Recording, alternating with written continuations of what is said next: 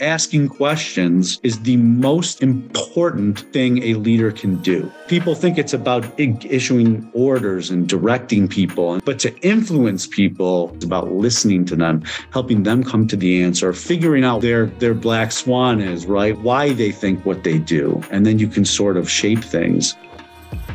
Welcome to the Philanthropy Masterminds podcast, brought to you by DonorSearch the show that takes you inside the lives of thought leaders, innovators, and changemakers in fundraising, philanthropy, and civil society. I'm your host, Jay Frost. Today, we speak with Chris Miano, founder and CEO of MemoryFox, the software platform that aims to help nonprofits raise funds and stand out on social media by leveraging grassroots content. We learn about Chris's journey from Buffalo to Army platoon leader and company commander in Iraq and Afghanistan and then back home again, and the stories he heard in the field and at home that fueled his passion to make authentic life stories available and accessible at last.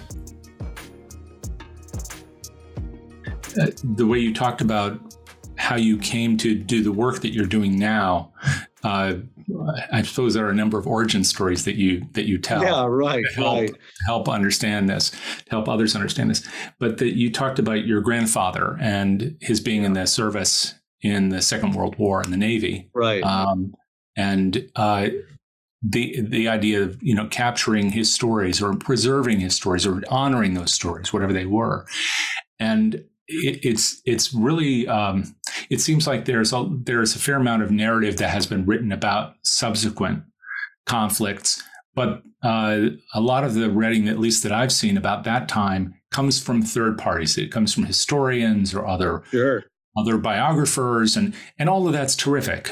Uh, but some of those stories were lost. Did can you did you know your grandfather well? You know, I really didn't. He died when I, I want to say I was like 19, 18. And at that time, you know, you're just, you're so focused on your own life as a as a kid you really don't have an appreciation for how big the world is mm-hmm. and and how much is out there and and not enough of a healthy respect for tradition and um you know the people that came before you that shape who you are and so you know i didn't take the time and i always regret that that I didn't spend more time with him hearing his stories. And so now these things just sort of exist through pictures and through secondhand information. And really, it's one of my biggest regrets is that I didn't spend that time. Um, but you know, that's that's youth, right? I mean, that's just the circle of life is when you're, you know, you're 17 and if I may, you're full of piss and vinegar. you know, you want to take over the world, you think you can do anything, and you think that you exist in a vacuum and you don't appreciate not just what culturally your family shares and passes down to you but also the genes the very fabric of your dna is passed down from them. Your your insecurities your fears your um you know whatever right? A lot of the makeup of who you are is is shaped by the people that came before you. And so if you don't look back at them and you don't understand who they are you'll never truly know yourself and grow and overcome the challenges that that that come before you. And so um, that's that's a big part of self-awareness right? Is and you have to look back you have to look backward and, and be vulnerable and understand that there are things that you don't control that came to you um, through the people that came before you. And that can be hard for people. Ego is a tough thing. And you think you can take out you know you can take on anything. But i think if you look backwards you can learn a lot about yourself and that can help shape you know how you act in the future it, it it's interesting because when your grandfather went to went into uh, the war, however, I don't know if you know how he uh, how he joined the Navy, if it was through the draft or you know what it was, but um, he was also probably about that age. So he, he, he, didn't have a narrative or a whole set of questions to ask the people who came before him, and they certainly no one had experienced anything quite like that war. Um, so he was in the same position you would have been in when you were thinking about him. But he must have made a big impression on you anyway. What what was your impression of this person in the family, even if you didn't ask him a ton of questions, about his relationship, for example, to service? Yeah. Honestly, and this is something that I carry from him is his is his humor, his irreverence. Hmm. And I think, you know, everybody comes into the military as something and then they come out of it as something different. And maybe he was always like that. And I think he it seems like he always was. But there's something about who was I? I was trying to explain this to my my wife the other day is because I am very irreverent and I always make jokes. Even during stressful times, I, I find a way to to make jokes. And um, you know, I think when you are thrust into these conflicts and you see uh, well maybe the depravity is, is is not the word i want to use but just this this the the the evil side of the human condition and this this conflict is made of all just normal people who just want to live their lives, but you're brought into this thing. And you, some people they become something different, but I I have always used humor. I remember one time in Iraq, we you know one of our vehicles got blown up, and uh, it was it was pretty severe, but it was a really strong vehicle called an MRAP, and they're designed to withstand you know pretty serious explosions. And so you know we recovered the vehicle we got everybody out of there everybody was okay some slight concussions but we were laughing. That's all we could do. We were waiting for the recovery vehicles to come get us and you know there were some some other things that happened that were kind of scary but we were laughing. And i remember that moment thinking wow we are laughing right now. And uh you know and I, I think i get that from that but also from my grandfather is he just had this irreverence for life you know he liked he he he uh you know he he uh served a different god when it came to the, the idea he liked to drink he liked to have a good time you know and i think i think i get a little bit of that for him. I you know i'm usually the one having a late conversation with somebody not wanting to go to bed. I'm saying it's time to go to bed. And I'm like, we're just finishing this conversation, just one one one more one more drink, and just we're just hanging out. Um, but I think I get that from him, which is interesting. Is that that irreverence sort of transfers through, and I think. Uh, you know, long-winded way of explaining that, but I think it's really neat how that happens. And I think if you look backwards at those people, you can see the things that they carried and the things that they passed on to you, and it really teaches you a lot. Yeah, different ways of surviving and, and enjoying what yeah. you've got while you've and got you, it. You have to know that stuff. That's right. your survival. Like if you if you are not aware of who you are and what makes what your makeup is, you're going to have a really tough time. And you probably know people like that. We all know people like that are so blocked up that they can't you can't they can't find their way out of it um you know and and and you know there's ways to do that therapy and things like that or just having good friends that you can talk through but not everybody has that or the the ability to do that so you know. Yeah, not everybody uh, stays up late telling stories, which is another way to kind of cope. That's um, the fun. You get the army buddies together, your old high school friends, or new friends that new dads that you meet. yeah. You know, that's part of it too. Now you're from a Buffalo family, right? Yeah, yeah. And Buffalo is a really interesting place because it's a very old place. Um, and it's a very um the people there are uh very irreverent. and I think there's a lot that that goes into that culturally. You know, it used to be one of the crown jewels of the country mm-hmm. uh, way back in the early 1900s and then you know the it became part of the rust belt and, you know, and I think there's a little bit of the Buffalo Bills in us where they lose four Super Bowls. And so there's just everybody in that darn city has a chip on their shoulder about one thing or another. And it just, it, it flows in the rivers. And, uh, you know, but it has, it's shaped who I am. Even in the army, people used to be like, man, you got a real chip on your shoulder.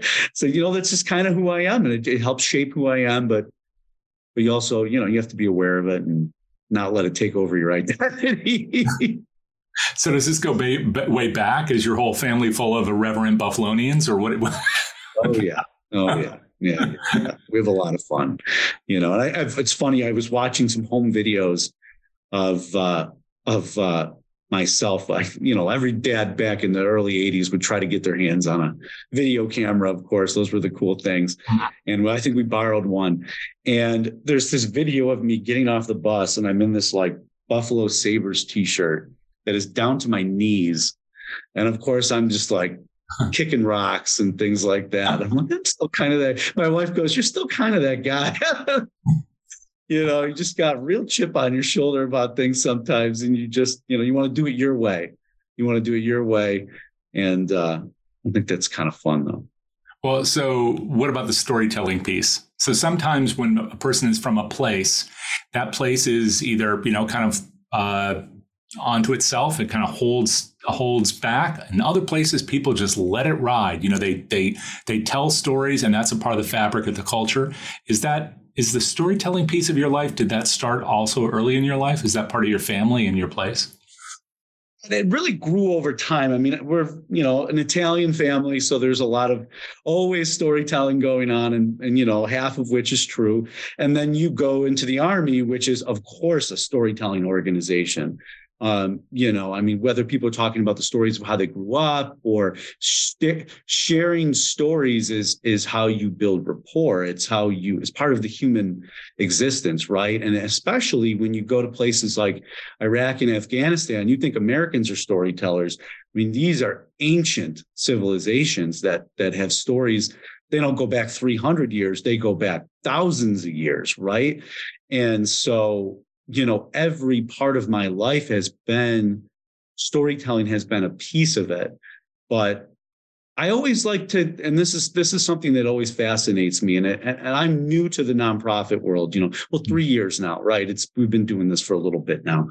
But um, you know, one thing that I see is, is we think of storytelling as we try to tell nonprofits to tell stories that are star, what I call Star Wars stories, mm-hmm. which are a rise and a fall and a climb. You know, they're not, they're not right. Like we're like we're trying to make a new Harry Potter or something like that. Mm-hmm. And I think social media kind of like tries to pull you in that direction. And it's sort of the tail wagging the dog in the sense of like, well, we need this. And, and, and nonprofits have this impossible task, right? Is to try to tell Star Wars stories and about people that have very complicated lives and very complicated problems. And there is no resolution a lot of times, right? A lot of times, if you're a fundraiser or you are a program manager or whatever, a volunteer, Mm-hmm. You're like Sisyphus pushing a rock up the mountain, and that there's no end to it, right? There's no t- bow tie. There's no, you know, Darth Vader doesn't get it in the end, and then there's a resolution, and it's just not the way the real world works, right? And right. so, what I try to think of storytelling, and this is I learned this in the military too, and like throughout life, is like stories about storytelling is more like Bruce Springsteen stories. It's snippets, it's pictures on an album, it's pieces that tell a bigger story, a theme. Yeah. Right. And so we, and so, you know, a lot of nonprofits, I think they spend a lot of time trying to get that perfect story from the person who's coming to a food bank, right? I mean, let's face it, right? That person, you know, may have a lot of reasons why they're there. And those reasons don't go away just because they got fed. It's not and all. They time. might go to that food bank the rest of their life, right? They may always be relying on this service. So there's no resolution. This is just living. And life is messy and complicated. And that's why I think we really need to appreciate and love nonprofits and not make them give them these impossible tasks of telling Star Wars stories and just think of it more as, hey, we're, we're just talking about our mission in action, right? We're telling the stories about our mission, but not Star Wars stories, you know. Um, that's my mission, I feel like, is to try to inspire and try to, you know, make make nonprofits feel comfortable with the stories that they feel like they need to tell, not the stories that social media and and people want them to tell, you know, like I said, the tail wagging the dog. Sure. Well, you just touched on something that I think a lot of people like myself who have not been in the service don't know, which is that you go into a place like the army and generations of my family were in the army, but I was not. And that that's where the stories are told. And people may or may not come back and then be able to relate those stories. So we'll get to that part next because that's yeah. something that you did through the MemoryFox and you do now with nonprofits yeah. in general. But the idea that you get together with a bunch of guys who have never met or have only spent a little basic training together or whatever the way the entry yeah. point is like you were at fort sill where my mother was born and raised so I, I, this is a different oh, kind man. of environment um, so Oklahoma. what what is it what is it like in terms of that storytelling is it is it really everybody getting together and just you know kind of feeling each other out and feeling safe and developing that trust how does that storytelling environment develop it's moments it's moments it's not there's nothing sit around in a in a in a circle and everybody tells their story pass the ball icebreakers you know things mm-hmm. like that it's more organic you know you're right. you're out at your combat outpost you know, everybody's asleep, you're smoking a cigar, hmm. and a soldier comes walking up and, you know, you offer him a cigar and you chat. You know, you chat about their life, where they came from. Um, it's it's it's more intimate like that, I think. Mm-hmm. And there's so there's a beauty in that. And what's so interesting about the military, which I think it's just such a it's such a fascinating fascinating career or something you do for three, eight years. I was in for eight years. Mm-hmm. Um, people from all walks of life. You know, I had I had soldiers from, you know, South Chicago.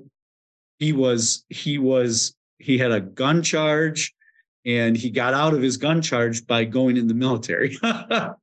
you know, and here I am from, you know, mm-hmm. I'm a pretty straight-laced kid from Buffalo, um, from a middle-class family, you know, got good grades and everything. And then you're thrown into thrown into this. I had soldiers from Compton, from South Bronx, from Connecticut, you know, like every walk of life, and you're thrust together, mm-hmm. and everybody's green is the concept is everybody's green. And i will tell you that one of the things the biggest challenges that i had when i got out was that no longer is the case. And you move back to a place like buffalo which i love buffalo up down left and right but there were a lot of unfortunate decisions that were made in terms of the the landscape of the city. For mm-hmm. example a, a highway going right through the city that separated the white part and the black part. Right.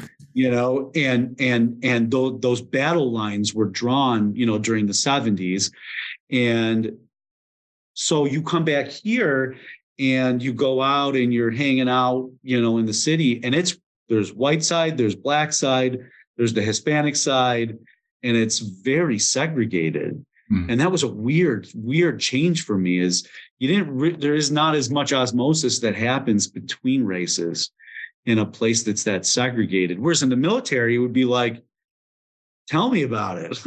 oh, and you know, a guy had a one soldier tell me he saw his first dead body when he was four years old it was a dead, it, not to be glib about it, but it was, it was a prostitute right. in a burned out car in a field. Mm-hmm. And this kid, he was four years old. And think about how that shapes the rest of your life in terms of how you view the sanctity of life and and and just the things that you know the way the way that you just feel about things and uh you know, I don't want to make that didn't define his life, but certainly you don't forget that moment, right? Mm-hmm. And I grew up in a, in a, you know, not not wealthy, but certainly a middle class neighborhood. I never, you know, I never experienced any the, anything like that. And but if you're empathetic and you really listen to people's stories, you know, you you learn about that and you elevate them. Right now, they now you're connected forever, mm-hmm. forever because you shared a story with somebody, and now your lives are forever. And now you're part of each other's story. And I find that so fascinating. It sounds like a big part of that is is the listening to the story, not just the telling of it. Yeah, and I think one thing I have learned a lot. I read this book called Just Listen, and unfortunately, I read it too late in life. Um, and now I'm like triggered by it. You know, when you're you've been there, right? In a group of people, and there's one person that every time everybody says something, they have to relate it back to themselves. Mm-hmm. And it, it, makes me crazy, right? Because I'm hypersensitive to it. Is the idea of, of listening to, but really listening to people, not just immediately taking it back to yourself and seeing how it informs you, but asking questions and really diving deep into it. Um, you know, and I think you you you can influence like leadership is about that too. And and you learn that in the military. I didn't know it that i was doing it but i did it. Um asking questions is the most important thing a leader can do is is you don't it, people think it's about issuing orders and directing people and certainly that's a big piece of it right? But to influence people it is not about telling people what to do it's about listening to them helping them come to the answer figuring out what the their their black swan is right? What the thing is that's hiding out there that they why they think what they do and then you can sort of shape things um if people spent a lot more time listening, I think we'd all we'd be better off, right? Right. Well, right. But it, it also sounds like you were in this uh, singular environment to be able to ask good questions of people who have very different experiences from your own. So they had an invitation to tell a story maybe they hadn't told before.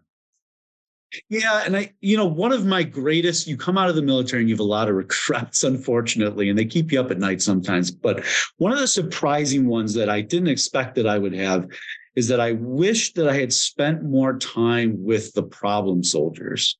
So I was a commander, right? And so I was in charge of 110 guys, and um, we were a combat arms. So it was it was before you know there there was integration between the sexes and, in the combat arms, and uh, if I had just spent more time with them, I feel like, and really listened to why they were having challenges or you're so busy, right? But, um, you know, is listening to them and really understanding why so that you could elevate them.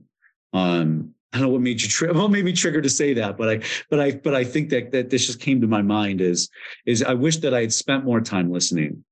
You know, I think learning and, and listening, I think is just it's such an important piece to it. And I wish that I had done more of it. You you said something about the people in the countries themselves where you were stationed, and you were in a number of places. So, uh, for those who don't know, can you kind of just quickly go through a litany because you've traveled? Quite yeah, yeah. Well, it's interesting, right? You come from Buffalo, New York, and it's I'm Italian, and I'm a little bombastic, and I like to I used to like to argue and, you know, I'm just like very East Coast, you know, and then you go to the military, which is actually very Southern, you know, as a, as a, mm-hmm. as a culture in a lot of ways. And so there's just a different culture about it. So I go to Fort Sill, Oklahoma, right? Which you said in Lawton, Lawton, Oklahoma, mm-hmm. you know, you're trying to meet people, right? You try to meet locals. And I'm just like, such a different vibe from from most people and so you go there and then i go to germany which was really cool but another huge cultural shift a place like germany where people are um, you know, I'll never forget sitting in a restaurant and I'm eating by myself, just drinking a coffee or something like that. People are staring at me like a very different cultural thing. It's okay to stare. Mm-hmm. Whereas in America, I mean, somebody stares at you, you think they want to, you know, you think there's a big problem. And, and also you'll sit at a coffee shop. Someone will sit across from you at your table. And that's just normal. and so you have all these like cultural learnings that that sort of happen. Mm-hmm. Um, and then you go to Iraq right? So at first I deployed to Iraq from Germany.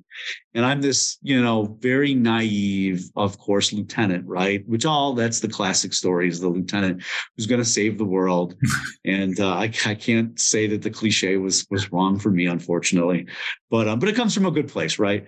And so I'm on one of my first combat patrols, and I'm I'm ex, you know it's exhilarating. I mean, it's really interesting experience to be there.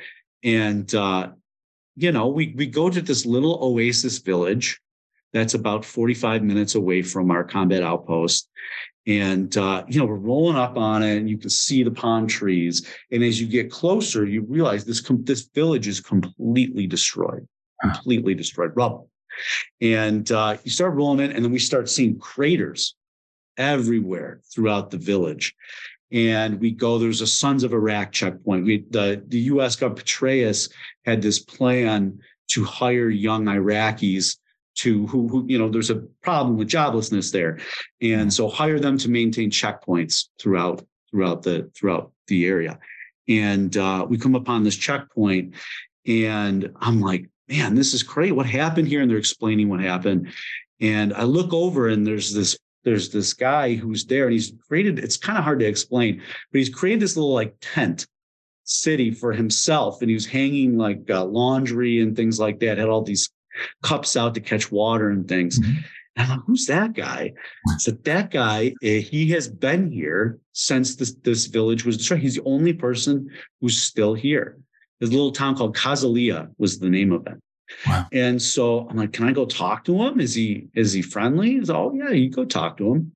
And so here I am, this dumb, naive lieutenant from Buffalo, New York, who's never really had major problems in his life. And I go over there and I'm like, what you, you know, through an interpreter, of course, you know, what are you what are you doing here? This this village is destroyed, I guess, like a year ago, and you're still here. And he's, you know, he said, walk with me. And we're walking through the village, dodging craters as we go. And he said, you know, this used to be a beautiful place. When I was a child, a French couple came and they took their honeymoon here. And we were shocked. We couldn't believe that some uh, French couple would come all the way from France to our little village um, and they spent a whole week there. And they would walk through the town, and he's, you know, he points out to the streets, and he said they were walking right there. And they would break bread with us and drink tea. And they stayed in this little place here, and he's walking through this little village. And he said, If I leave, it's like that never happened. The story of this village is dead. And I was like, you know, I get chills even talking about it, right? Um, and I felt so inspired by that. And I'm thinking, you know, here we are, we're Americans, we come here, we, we're trying to tell them on, you know, we're doing the best that we can, right, with the resources that we have. We, we were good faith. And I'm thinking, well, what can we do? Here we are. We came all this way. Let's do some good. And uh, but there's a lot that goes into that. So I so I took that story, right? That is a story that he told me. And then I took that story and then I went and told my commander back at the at the forward operating base who who uh, you know he hadn't been there yet. Mm-hmm. And he was inspired by it. And then he told his commander who was inspired by that. And that transfer of that story went through three people and it it it encouraged us to focus resources on that village and you know, we it came a long way. It was a long, it was a long journey. By the time we left, we'd set up some irrigation there. The foundations were starting to get re, you know, I don't know what unfortunately, I don't know how a condition it's in. I can't just look on Google Maps, unfortunately. Um, but uh, so who knows what it's in. But but the idea of it is that that story was able to be retold three times and still have the power to influence somebody. And we allocated resources because of that story. And I feel like that's such a North Star for the way that I think about storytelling. And you'll notice he didn't tell me a Star Wars story. there was no resolution, there was no rise and fall. It was just a snippet in time that was memorable and that I was able to easily transfer to other people. And that informs the way that we've built the software that we have is, is this idea of a story is, is not is a series of snippets of moments in time over time. And, and there's so many different ways to tell it that that that are memorable and and, and create action, right? And inspire. And uh, you know, that's always been my North Star is is thinking about that and trying to help nonprofits be able to accomplish that same thing. It, one of the key parts of that is um, being open to the story, you know, going over and seeking it like you did with, right. with the gentleman. But another part is drawing it out. And that's something that it sounds like that was easy to do in that case. He had a story to tell and he was willing to tell it and he was willing to tell it to you. That wasn't always the case, I'm sure, during your service everywhere you went. But um, as you said earlier, you're in places where people have stories that go way back, sometimes thousands of years.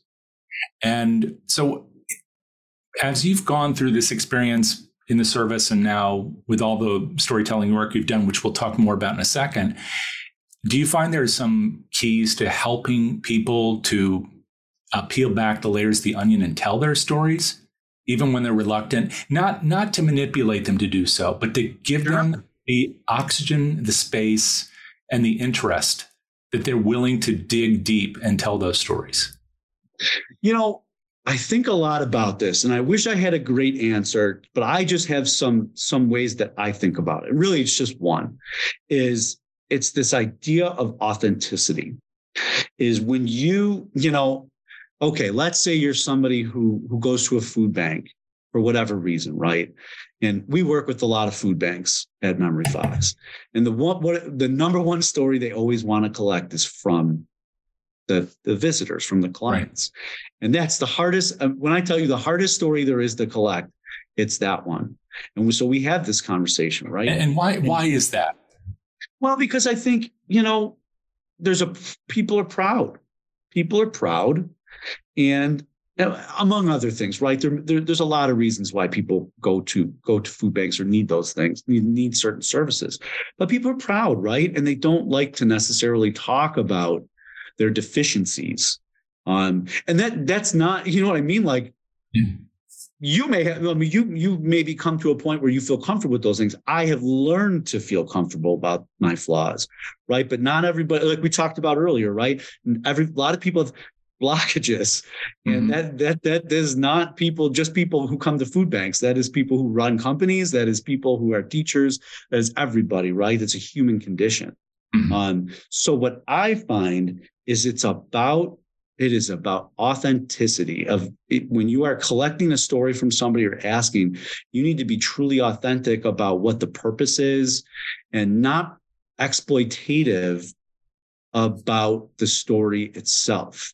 Mm-hmm. You're how, you know, you can pitch it, you know, you say, you know, this is for a fundraising campaign or, but I think a lot of times there's a, what is it? So I, I have this idea of like, and I never really have fleshed it out. And you may, maybe know more about it, but like some people are tourists in other people's misfortune and they just live in it, right? And they just can't get enough of it. And they didn't experience these things. And, but they have this like need to be a part of it and like have those things in their lives and so they're they're perpetual tourists in other people's misfortune and i think you know, humans can spot that a mile away.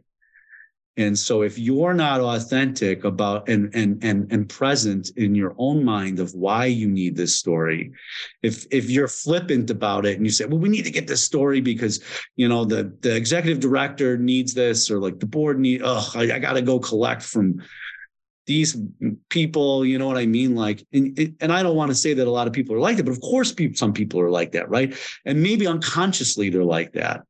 And so don't be a tourist. Really, truly love the person authentically, and it will create that space. Um, that's my that's that's the way I and that's with veterans too. Like, if you're just trying to be a tourist in their experiences so that you can be entertained by a cool story um that's whatever right you know what i mean you might get a story but a lot of times people could sniff that out and like at a broader level yeah and like and and a broader level like that's what social and i get you know it's so funny i i i, I have this company that is a helping nonprofits share stories with donors and on social media right? But i hate social media. I i just i i despise it with every bone in my body because because it's profit driven and it, it pulls it is it is manufactured authenticity to pull content and so people are always arguing or they're fighting. Like that's what social media sells is is that that's the content. you know what I mean? And and so like there's something antithesis to it. Um, you know, is this idea of social media wants like, you know, it wants interaction. It doesn't care what that interaction is. As long as and the temperature's so, up. Yeah. As long as the temperature's up, right? And it's created and they've driven us completely insane. And so my hope is that if we are collecting authentic stories, real, true, loving, authentic stories, and that's what gets onto social media. That's what's on social media. And social media probably hates it. I don't know, right? And I talk about like it's this monolith, but it kind of is.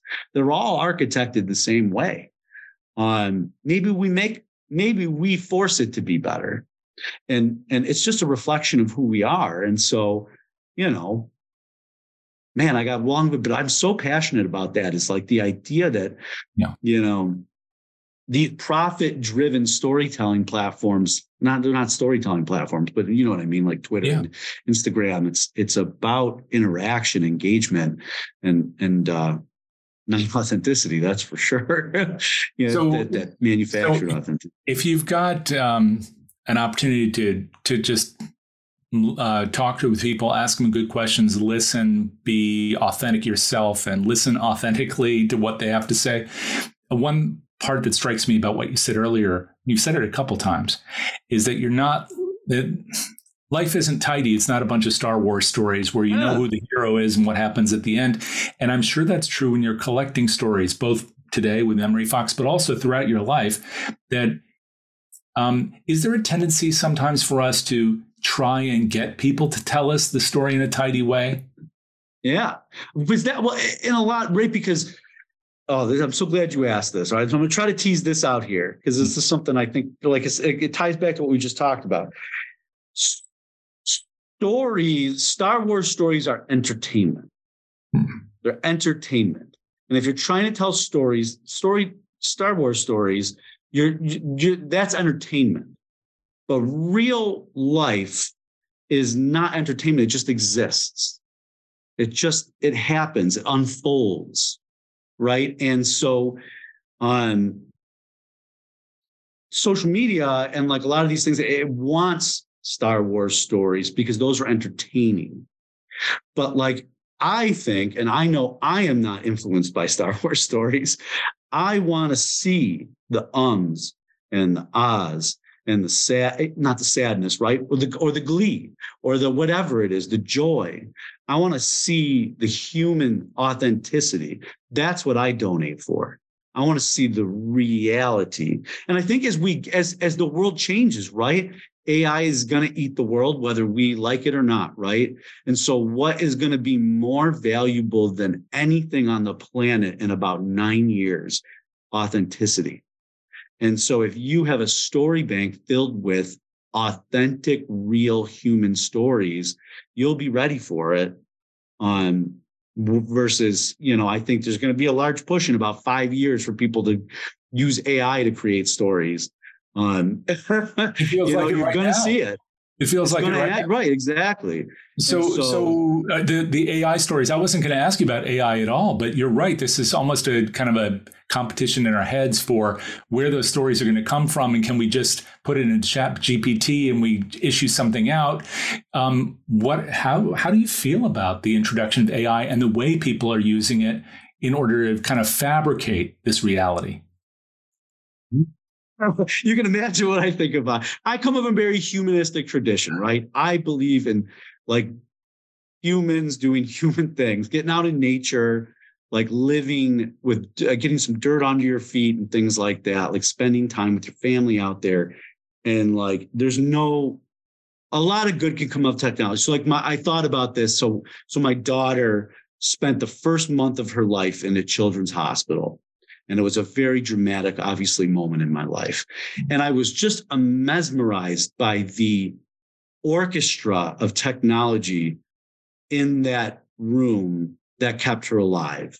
So, and all of that was created by technology. A hundred years ago, she would not have survived. Right. And so you can't go throw the baby out with the bathwater, so to speak, and just hate technology. You know what I mean? But AI is a whole different animal because it eliminates the humanistic tradition in a lot of ways and replaces it. Um, and so, you know, who knows the way it's going to go, right? I'm not such a doomer that I think, look, we've been around for a long time and people have been pre- predicting our demise for a long time. And so is this just another thing or is this the thing who the heck knows, right? Certainly it's different, but is it different? You know, that's that's even the smartest person in the world is struggling with it right now. Nobody mm-hmm. knows which way technology is ever going to go. And uh, so and nothing is as inevitable as people think that it is. But but to me, like I'm going to keep feet dirt under my feet. I'm going to keep helping people tell real human authentic stories. And and that's just where I'm going to plant my flag and uh, and I think we all would do better if we did. And here's the thing: nonprofits have to. Like I think they're going to try to get pulled into this world of AI and things like that, and they already are, right? And certain there's a lot of ways: donor management, you know, maybe even some grant writing and things like that. Like it can be really helpful and, and make things more accessible. But when it comes to human stories, there's no faking it. You know, we're humans. Like we, right. it's like teaching a bird to sing, right? The bird just knows how to sing. They don't. It doesn't go to school, learn how to sing. It just sings, right? We're yeah. humans. We tell stories. It's what we do. Although we have to, we have to Star Wars stories. We have to remember how to listen to ourselves. Right. Listen to me. I'm talking about myself. I came into this like kind of nervous to talk about myself, and here I'm just going because we're humans. Yeah. We love telling stories. You know, we love being we love being seen. People want to be seen. They want to be heard. And if you are a nonprofit and you are elevating people's voices, you can never go wrong. Never go wrong if you are elevating the voices of people in your community.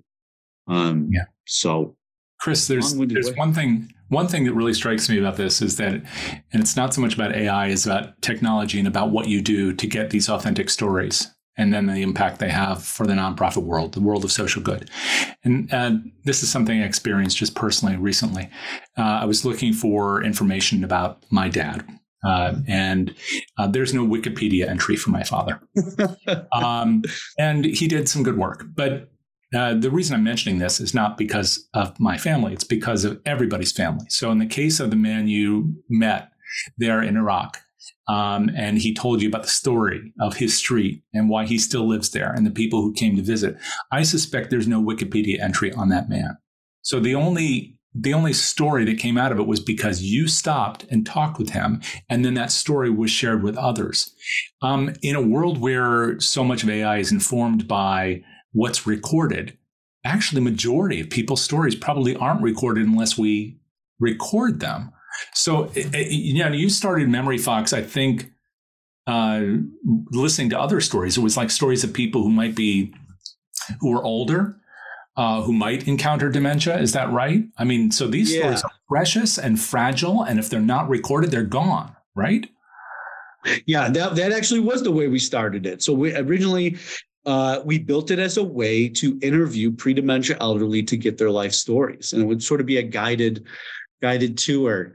And um, so there's there's there's there's business ideas and then there's the actual like bringing a business to market. And i was a little naive about how to bring that to market and i didn't know anything right? I was just an army guy right? I just i had no business experience at all. And i didn't really couldn't really figure out how to bring that to market. I still think it's a great idea and i think someone should do it um, and maybe some people are now. But yeah, like those are precious. I mean, they're they're they're right. They're infinitely precious, and every that and that's got to be everybody's north star. And we live in this world now where like, oh, it's all about fame and like and mm. and and like standing out on TikTok and things like that. And if you don't, you don't exist.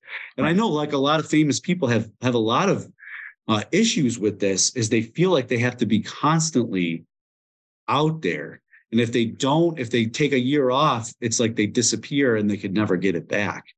Um, you know, I think that's probably a big challenge for them. But like normal people are just living their normal lives, telling stories around a dinner table, right? Or or sitting next to each other at a bar stool. And uh yeah, you know, there's no way to capture those. I mean, you know, we had this idea that you could like slap a a phone down and it would like record stories and then zip them up and turn them into like little mini stories. Um, I actually, the first time we ever prototyped MemoryFox, I had a little voice recorder and we went to my, my, my great aunt's retirement facility mm-hmm. and we just passed it around and they all told stories. You can tell these stories had never really been told and they, they all came from a different generation, right? That were mm-hmm. more buttoned up. But man, you put that you put that recorder in front of them, and all of a sudden they just light up and they're telling stories. Um, but yeah, I mean, for a nonprofit, like they have at the end of the day, they still have business, a business. A, things that need to be done to grow revenue. you know what I mean? And technology does help that, right? They still need to do these tasks is to is to is to inspire donors to to join their community, but also remain in their community. Um, keep you know and make sure their board is informed of the stories being told so that they can make good decisions um, you know, et cetera, right? To build your community on Facebook and stuff like that. So, so, and they, so you have to leverage the technology in a way, but the way we built this company is to do it in as much a humanistic way as possible, to, to put the storyteller at the forefront, to help guide them a little bit so that they can do it ethically. Because what are most, what do people used to do? Hire an agency, mm-hmm. put people in front of a camera, put some makeup on them so that they look good on the camera and they'll right. tell the story, right? Cost ten thousand dollars, um, you know, whatever, right? And then you have to pay to get it all edited and stuff like that. Whereas what we do, what we think about it is it's just raw, authentic content. Is like the ums and the ahs, because that to me is true authenticity, and that's truly respecting people's stories. When you dress up a story, you are not respecting the storyteller. You're changing the story. When you put makeup on them, you change the story. When you take a bunch of lights and put it on them, you change the story. It's like, uh, what is it? Uh, oh man, the Heis. Well, I'm going to say this wrong, and someone will hate this. I believe the Heisenberg uncertainty principle, right, is when you view is the idea of like you uh and it's it's been bastardized probably in a lot of different ways so i'm going to mess this up but the idea is like you can't watch something and video something without affecting it Right. Right. And so if you shove a camera in front of someone's face or you, you know, put a bunch of you know what I mean? Like you're yeah. you're changing you're changing the story, the story right? It's messy, it's gritty. You are a nonprofit that is doing the Lord's work, right? And so show the authentic authenticity, right? Don't feel the need for these overproduced stories. Nobody wants to see it. Nobody wants to see it anymore, right? It's like the the Kardashian. Remember the Kardashian Pepsi commercial where oh, she? Yeah. Oh, and everybody was so mad about it, right? Of course they were. Right? It's like that fake corporate authenticity that corporations and that's another thing about oh man i could just rant all day right you got me um, it's very hard for nonprofits right now right because they need to stand out on social media and right. who are they fighting against for eyeballs? They're fighting against brands. And what brands have done is they've hijacked authenticity and they have this like faux authenticity that is product centered and is money centered, you know, right, right, to get people to buy products.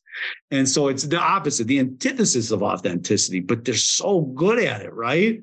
So, but what a nonprofit nonprofits end up trying to chase that.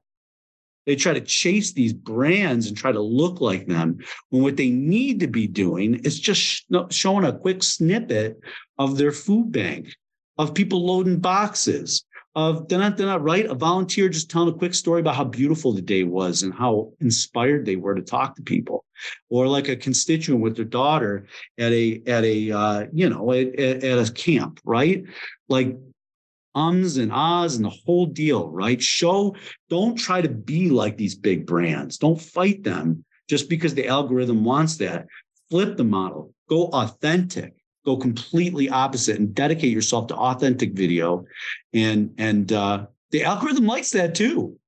It's just people are afraid of it because they measure themselves on, on these impossible standards, marketing budgets in the millions um, that spend all their money trying to look like they don't have a marketing budget. so, so, let me ask you about about this where it's going because as you just said if it's a battle for authenticity although albeit a lot of that's faux authenticity like you said right the pepsi commercial um, the, that uh, at the same time everybody's hurtling forward as fast as they can especially now because we've seen this decline in the percentage of people who give to charity, to traditional charity anyway. Um, and that's again happened this year as well as the past 20 years. Every single year we see a decline. So people are obviously hungry for real life, just like you are and I am. Um, so where's this going? How do we make sure that the real stories also get in front of people so they can respond to them in a way that makes sense for them, either as donors or volunteers or active participants in some way? How do we get the stories you're talking about in front of people? How do we make sure that the equivalent of you walking up to that man in Iraq happens for a person sitting in their living room in Albuquerque um, to hear a story about a food bank? Yeah, I mean that's that's that's the big question, and I think it's an uphill battle right and i think you just touched on something is that individual donation and there's a lot of reasons that could be why i think there's a lot of speculation as to why um, people are in a particularly dour mood these these days um, and i think a lot of that is because of social media and because of this like new world that we live in where there's fake authenticity and it's just people, and not to everything goes back to Bruce Springsteen for me. I'm such a big Bruce Springsteen fan, but like people want a reason to believe. People want a reason to believe in each other and and and believe in themselves and believe that they can be a part of something. And i think you know you look at politics right and you look at all these and of course that's a big broad thing right? Mm-hmm. but like people have used authenticity and used these platforms to generate outrage which generates dollars which generates momentum and for political causes and things like that. And they have to do it right? It's their job. They had they, they that's how you grow.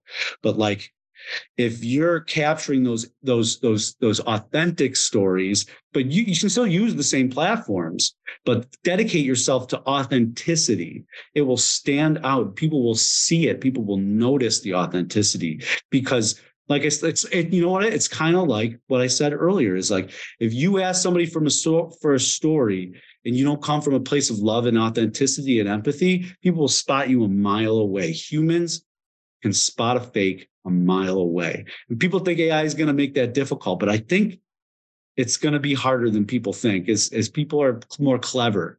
And so if you dedicate yourself to authenticity and sharing just interesting stories, and it could be snippets that tell a greater story, and get that on social media, get that directly through your email lists, build those email lists that are direct to your to your people that don't go through a medium that's algorithm driven um, you know, come up with clever ways to deliver those stories. I mean, that's one of the things that we think a lot about is like, how do we get these stories directly to the people that need to hear these stories hmm. without going through the intermediate of social media, which is al- profit algorithm driven. Um, you know and and all that is to say i don't have a great answer. You know what i mean? I think it's we just you just have to focus on north stars like like authenticity and it will play out. It, right. it, it just happens organically as people's crave authenticity these days. And if you if you dedicate yourself to that as true love and empathy and, and authenticity you can't go wrong. Um yeah yeah i think that's you just have to have these like spiritual north stars and how you you you choose to tell the stories about your organization. Um and i think that stands out. If you're just showing videos of the executive director talking for five minutes and then maybe a couple like glossy videos of people talking about how great the nonprofit is like everybody's seen that before. You know what i mean? Like just doesn't that's that's pepsi that's Pepsi. But if you show a video of like, heck, it could be people standing in line, it could be anything, right? It tells a story. People standing in line could be a great story, right? Look how many people are here at this food bank. You know what I mean? They wave. Like that tells a story. Like that is a story. A picture is a thousand words. And people think that's not a Star Wars. That's a Bruce Springsteen story. People on the standing in a line is a Bruce Springsteen. So he'd write a whole song about it. Uh, what's what's your favorite know, Springsteen song? Oh, I, it's, it's Hungry Heart. As big and wild, you know, because yeah. I used to not like his like bigger songs. Yeah. Um, when I was younger, I thought they were kind of corny, but uh, as I get older, right, I real everybody does have a hungry heart. Like it could be anybody. And what a beautiful story to tell is like the idea that it doesn't matter you're black, white, anybody, right? Does your gender doesn't matter. Like everybody just wants to be loved and everybody wants to be heard. Everybody has a hungry heart. And it's like you keep that as your North Star as a nonprofit, like and tell stories about that. Like that's what people want. Yeah. That's what people want is they want that that that that that authenticity that shows that side of people. Um, so what do you still have? Nobody, that's that's not it, right? You look on social media. I could pop up Twitter right now, and I would right. see a hundred angry stories from people who want to sow discontent, and like that's not what nonprofits do. Like they're they're doing the Lord's work of bringing people together in love and connection, and like they you've chosen to dedicate your life to giving and love and things like that versus profit driven which people you know you find your north star you, you do what you got to do to survive but um what a privilege right to work in nonprofits. I can every day i wake up and i'm so glad. Could have go worked at a bank or i could have done whatever but here we are right? Like this is it. This is where real human love happens So this is three years for you with this particular incarnation of your of your life, uh, but always stories are a piece of your life. Clearly, what are you still hungry for? What do you imagine this takes you? I will tell you that, like, I am obsessed with how many cool things that we could build. like, it's just it's so cool working in technology and like, and and and just building the team. Like I never thought that I would ever have as good of a job as when I was a company commander in the army, where like you just you have the power to do cool stuff, get the people in the right places to do the right things and like build culture and all these amazing things, work with just such awesome people. I never thought I would get that, but here I am. And like, so like to me, it's about building a great team of loving people who work together, who are have have great north stars. I keep using that word, but I love it. Like these great north stars of like love and giving and empathy and teamwork and and and helping, right? And and and that informs the technology. And there's just so much cool stuff you can build when you're empathetic. A lot of technology is rent seeking. it's like kids in Silicon Valley who went to Stanford and this is the type of stuff that gets me in trouble, but I don't care. um, you know, who who have a new way to take five percent of a market and and then grow, scale that, and then now they take five percent of a market segment, that money, and then it goes to a bunch of rich people. you know what I mean? Like that's that's a lot of what it is. But what a privilege to work in the nonprofit space where that's not how this works. You can't get away with that stuff. You can't even get those investors because they don't want to invest in the nonprofit space. It's so hard to raise money in the nonprofit space because venture capitalists are like, not a chance. and so the technology, you have to build it organically through direct customer engagement and like having a really sharp team that knows how to prioritize features you know and so you and you, you're always robbing peter to pay paul to like build this company piece by piece. But what an exhilarating thing. What an honor to build awesome software for awesome organizations that are doing beautiful work. I mean it's a privilege right to continue a life of service um, in a way that I never, I mean, I never, when I got out of the army, the first thing I did, I started plowing driveways in the snow in Buffalo and shoveling because I was like, I don't know what I'm going to do. And so you, you know, what a privilege. The Philanthropy Masterminds podcast is underwritten by DonorSearch, the world leader in donor intelligence solutions. Our producer is Jack Frost. Our theme music is Be My Remedy, composed and performed by House of Stay. You can subscribe to the Philanthropy Masterminds podcast on Apple Podcasts or wherever you get your podcasts. And you can find blogs, webcasts, and CFRE accredited webinars with our featured masterminds at donorsearch.net or check the show notes and descriptions.